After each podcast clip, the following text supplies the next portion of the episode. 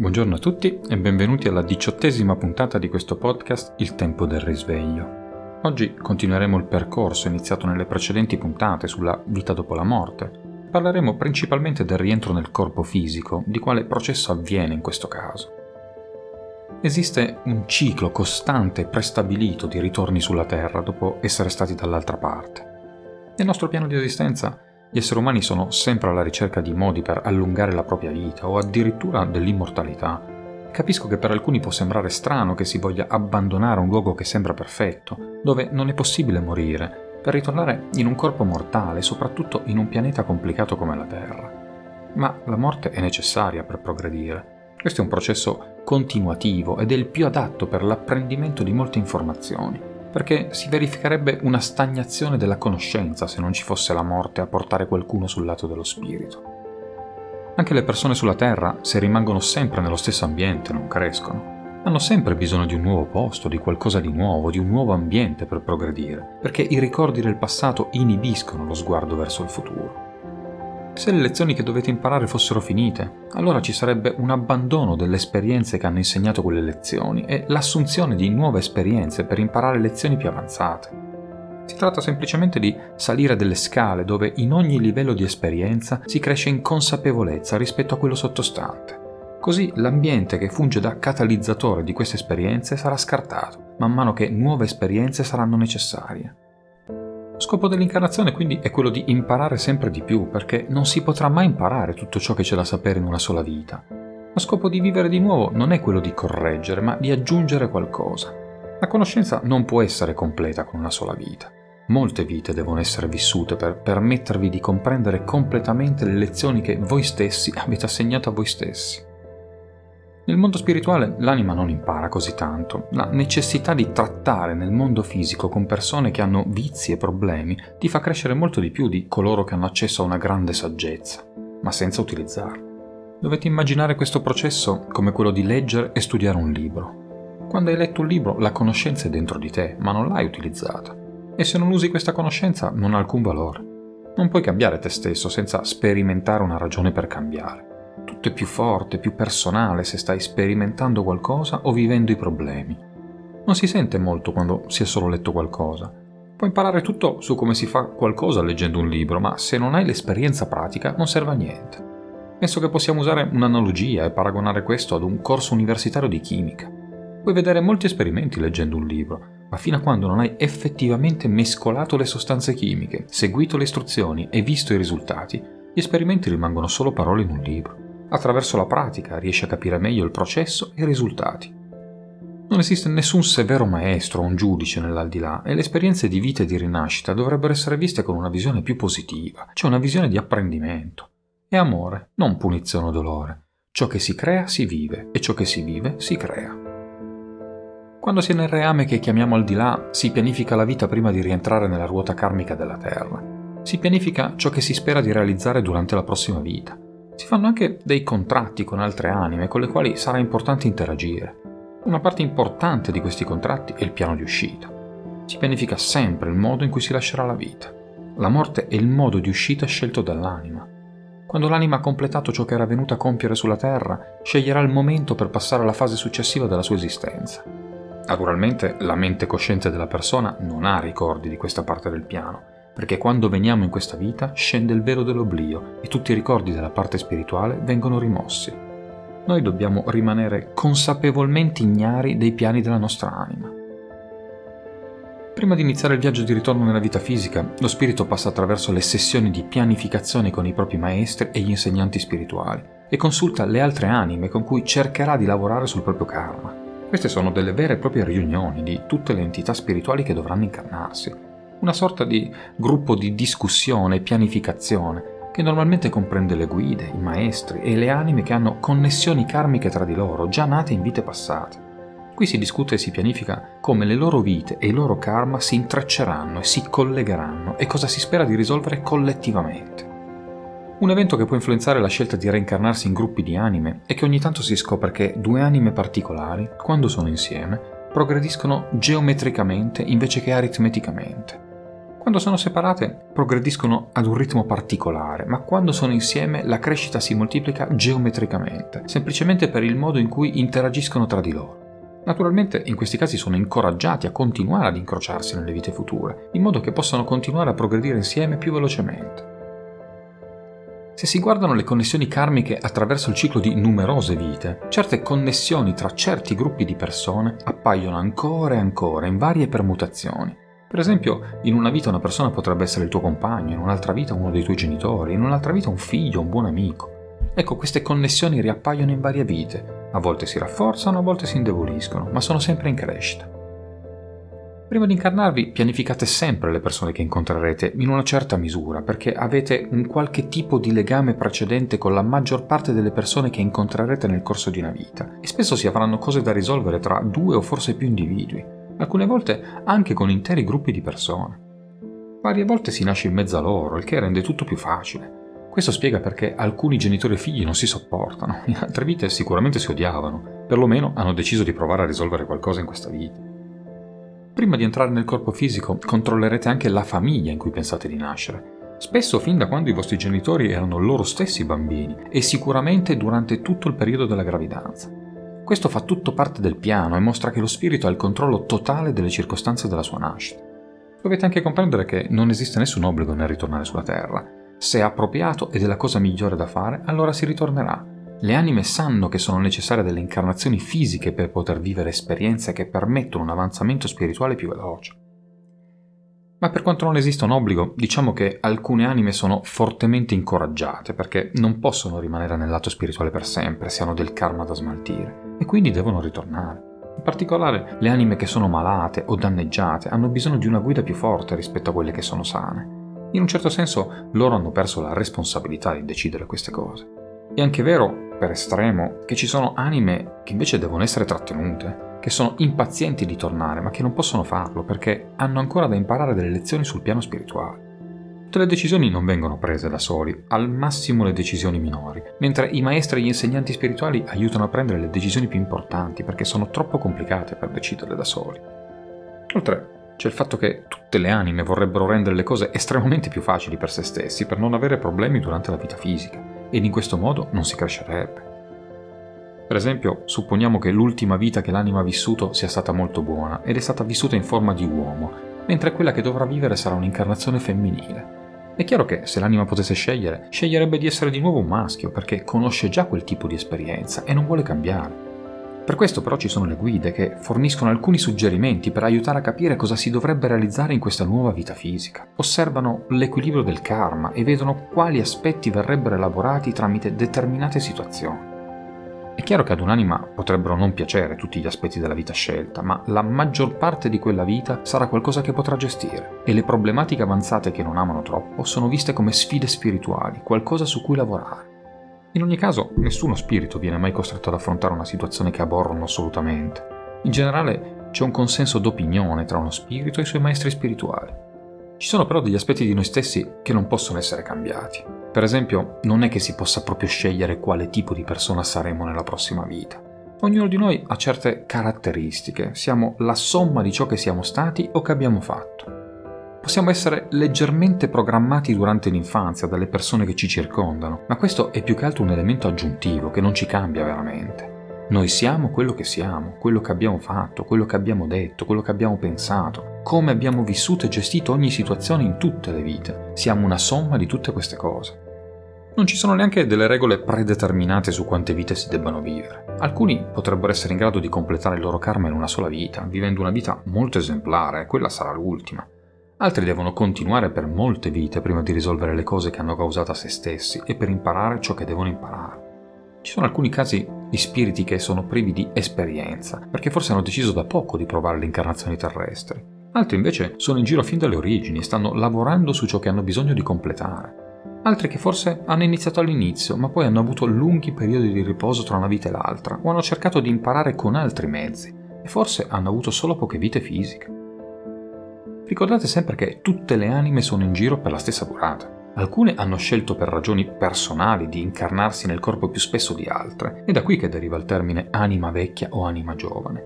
Alcune sono giovani in termini di esperienza terrena o di esperienze in altri pianeti, perché ovviamente la Terra non è l'unico regno della coscienza. E poi è anche vero che non tutte le anime si incarnano. Quando si raggiungono i livelli più alti di karma, non si deve più passare attraverso le vite fisiche per risolverlo, ed è possibile farlo sul piano spirituale. Dato che organizziamo tutta la nostra vita futura insieme ad altre anime e ai nostri maestri spirituali, è naturale che sorgano delle domande. Ma è già tutto deciso? Il nostro destino è già stato scritto? Esiste veramente il libero arbitrio? È importante capire che ogni anima ha una sua personalità ed in base a ciò che ha fatto nelle precedenti vite si può con quasi certezza definire come reagirà nelle situazioni della vita e le decisioni che prenderà, rendendo di fatto il tutto molto prevedibile. Il novantacinque per cento della vita di un essere umano normale è guidata dall'inconscio e dal subconscio, e quindi solo il cinque per cento sono sue reali iniziative. È per questo che, soprattutto in questo periodo storico, si parla molto di risveglio, di presenza, di vivere nel qui e ora, per riuscire a prendere possesso di una parte molto più ampia di coscienza della nostra vita. È ovvio che si possono impedire che certe cose accadano semplicemente cambiando, andando contro il proprio carattere, ma è insolito che una persona cambi così drasticamente in una incarnazione.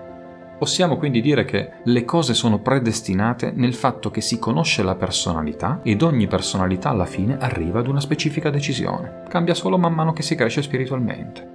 L'importante è che vediate la predestinazione come una vostra decisione e non di qualcun altro nel cielo. La predestinazione che vedete nel vostro futuro è interamente vostra, perché siete voi stessi a scegliere quale strada prendere.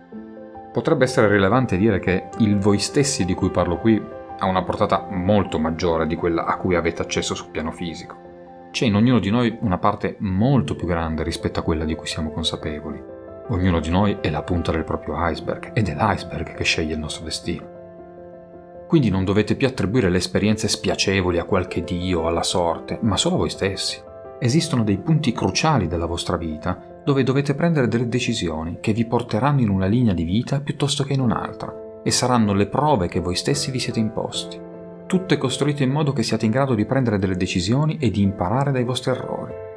Lo spirito sa quali cose ha bisogno di imparare, e allora crea delle situazioni di vita senza che ne siamo veramente consapevoli in questo piano. Che quando si è sulla Terra si penserà che tutto stia accadendo a caso, ma tuttavia determinate situazioni sono state tutte pensate e pianificate per degli scopi.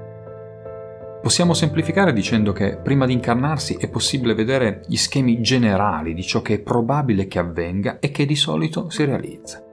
Normalmente i dettagli sono diversi a causa di altre decisioni individuali prese da voi o da altri lungo la strada. Per esempio, a volte in un punto cruciale, un individuo può prendere una decisione totalmente diversa da quella che avrebbe dovuto prendere, e qui entrano in gioco le guide o gli angeli custodi, i vostri o quelli degli altri.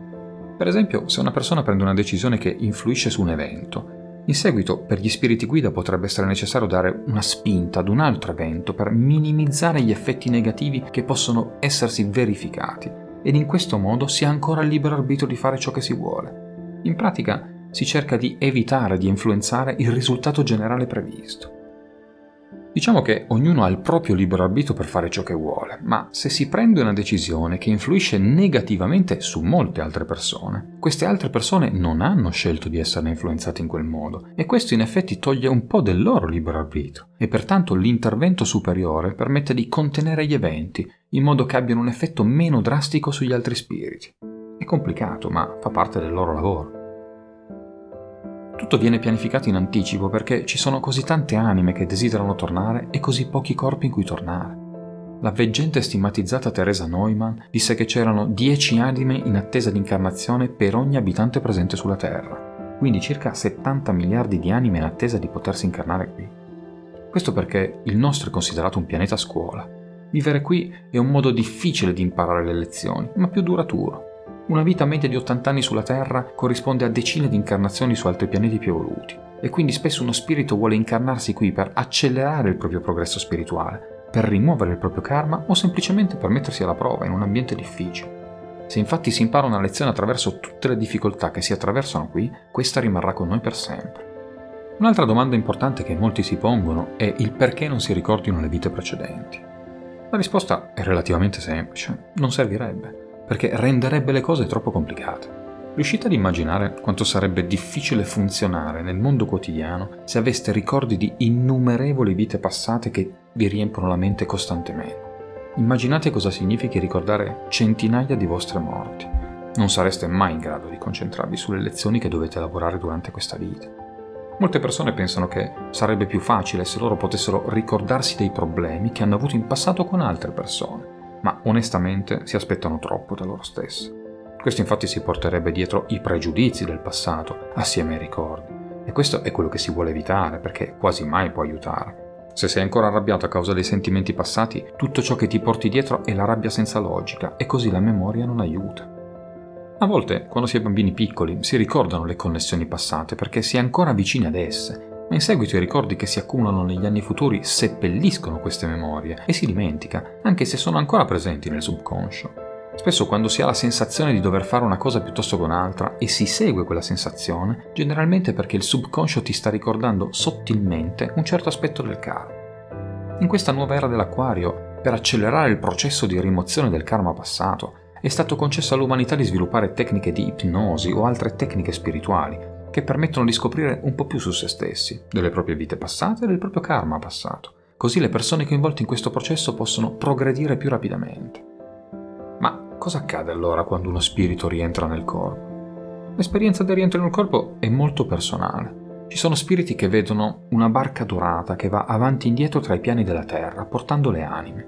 Alcuni vedono delle scale dorate o un ponte da attraversare. Altri vedono solo una grande sala di luce e vanno verso la luce. La maggior parte di tutto questo è un'esperienza individuale che colora ciò che pensano di vedere. Ricordate sempre che dall'altro lato tutto ciò che potete visualizzare può essere reale, perché potete manifestare in qualsiasi modo la percezione che avete del concetto di uno spirito in un corpo fisico.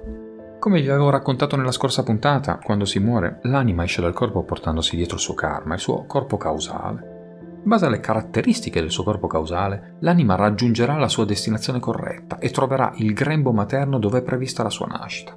Qui il karma del corpo causale inizia a scaricarsi un po' alla volta, in sequenza, e di conseguenza il corpo fisico inizia a crescere nel grembo. Nel momento del concepimento, quando lo sperma e un ovulo si uniscono, accade un bagliore di luce nel mondo astrale, un vero e proprio flash che riflette la coscienza collettiva della coppia, specialmente quello che hanno provato durante il momento dell'unione fisica. Le anime che sono sul piano spirituale, che sono pronte a reincarnarsi, recepiscono questo segnale di luce e se la loro vibrazione corrisponde a quella del flash, si affrettano ad entrare in questo canale energetico. Qualche volta due o più anime arrivano nello stesso momento, ed in quel caso la donna avrà bambini multipli, per esempio gemelli.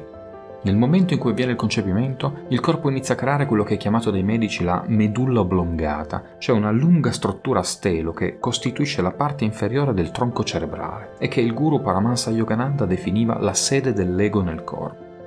Lo spirito però entra da un altro punto specifico del corpo. In cima alla testa c'è un punto noto in India come Brahmarandra. Quando un bambino nasce c'è un punto tenero in cui l'osso sulla testa non si forma finché il bambino non raggiunge una certa età, vicino a quello che qui chiamiamo la fontanella. Randra è una parola sanscrita, ma è di uso comune anche in altre lingue indiane. Significa passaggio, un piccolo buco, un tunnel.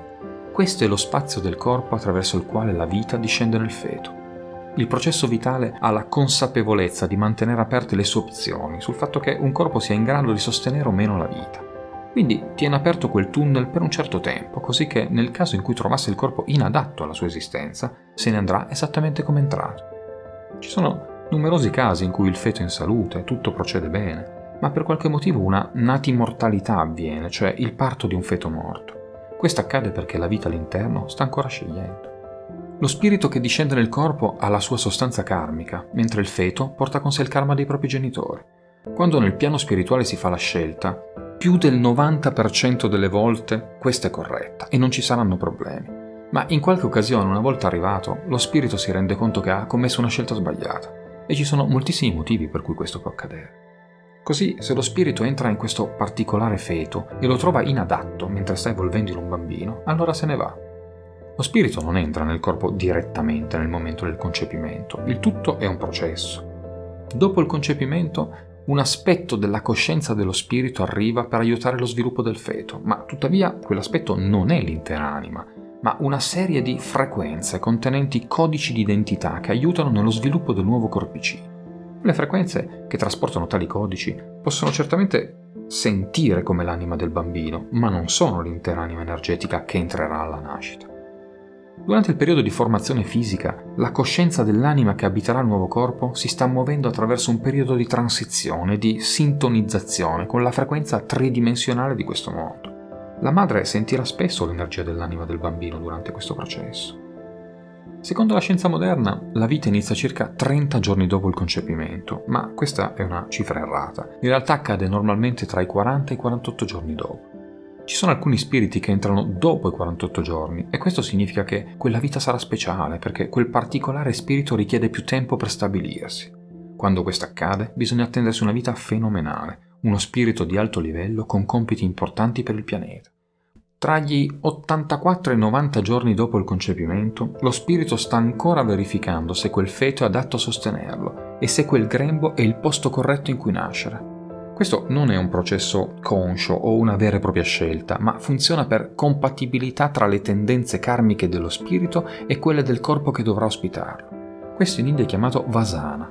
Vasana sono le impressioni latenti o le tendenze di vite passate che giacciono dormienti. Per quanto lo spirito sia parzialmente connesso al corpo, fino a novanta giorni dopo il concepimento può lasciare il piano fisico per ritornare definitivamente nel piano spirituale. Dopo i novanta giorni, invece, si può parlare di un vero bambino, di una vera e propria vita. Da qui in avanti, soprattutto nei primi anni di vita, lo spirito non risiede sempre nel corpo, ma entra e esce in base alle sue necessità. In pratica è come se si stesse adattando nuovamente alla vita fisica, e questo richiede un tempo diverso per ogni spirito. Uno spirito rimane di solito come se fosse appeso intorno al bambino. Anche quelli che sono entrati nel corpo correttamente se ne andranno per brevi periodi di tempo. Nella maggior parte dei casi c'è sempre una scelta per il primo breve periodo, se uno deve rimanere o meno nel corpo, o se uno decide che per qualche motivo non va bene e decide di andarsene. Ci potrebbero essere alcune cose che sono cambiate da quando sul piano spirituale hanno deciso di entrare in quel corpo. Forse decidono che i genitori non erano pronti per loro o non erano pronti a dare loro ciò di cui avrebbero avuto bisogno in questa vita, o anche che loro stessi come spiriti non fossero più pronti a quell'esperienza fisica. Questo potrebbe essere una nuova esperienza per alcuni spiriti, nel senso che non l'hanno mai fatto prima. Oppure alcuni l'hanno dimenticata col tempo, specialmente se sono rimasti nel piano spirituale per un lungo periodo e ora quando rientrano nel corpo si sentono intrappolati. Ed è per questo che gli è permesso di andarsene per un po' mentre il bambino è molto piccolo, e in questo modo non c'è alcun tipo di danno. Preferibile però che smettano di uscire dal corpo all'età di un anno circa, ma ci sono casi in cui lo possono fare fino a cinque anni.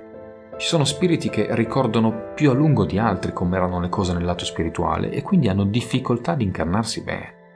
L'anima non è completamente acclimatata alla forma fisica per un periodo di tempo dopo la nascita del corpo. La coscienza del bambino sta ancora conservando i ricordi dell'anima e sperimenta una coscienza quasi non fisica all'inizio. Quando inizia a imparare a usare ogni parte del corpo diventa più radicato nel suo nuovo piccolo corpo e nei suoi chakra. Prima della nascita l'anima si divide in una parte conscia e in una subconscia. La parte conscia è la consapevolezza, la formulazione dei pensieri, i ricordi e tutto ciò che impariamo nella nostra memoria.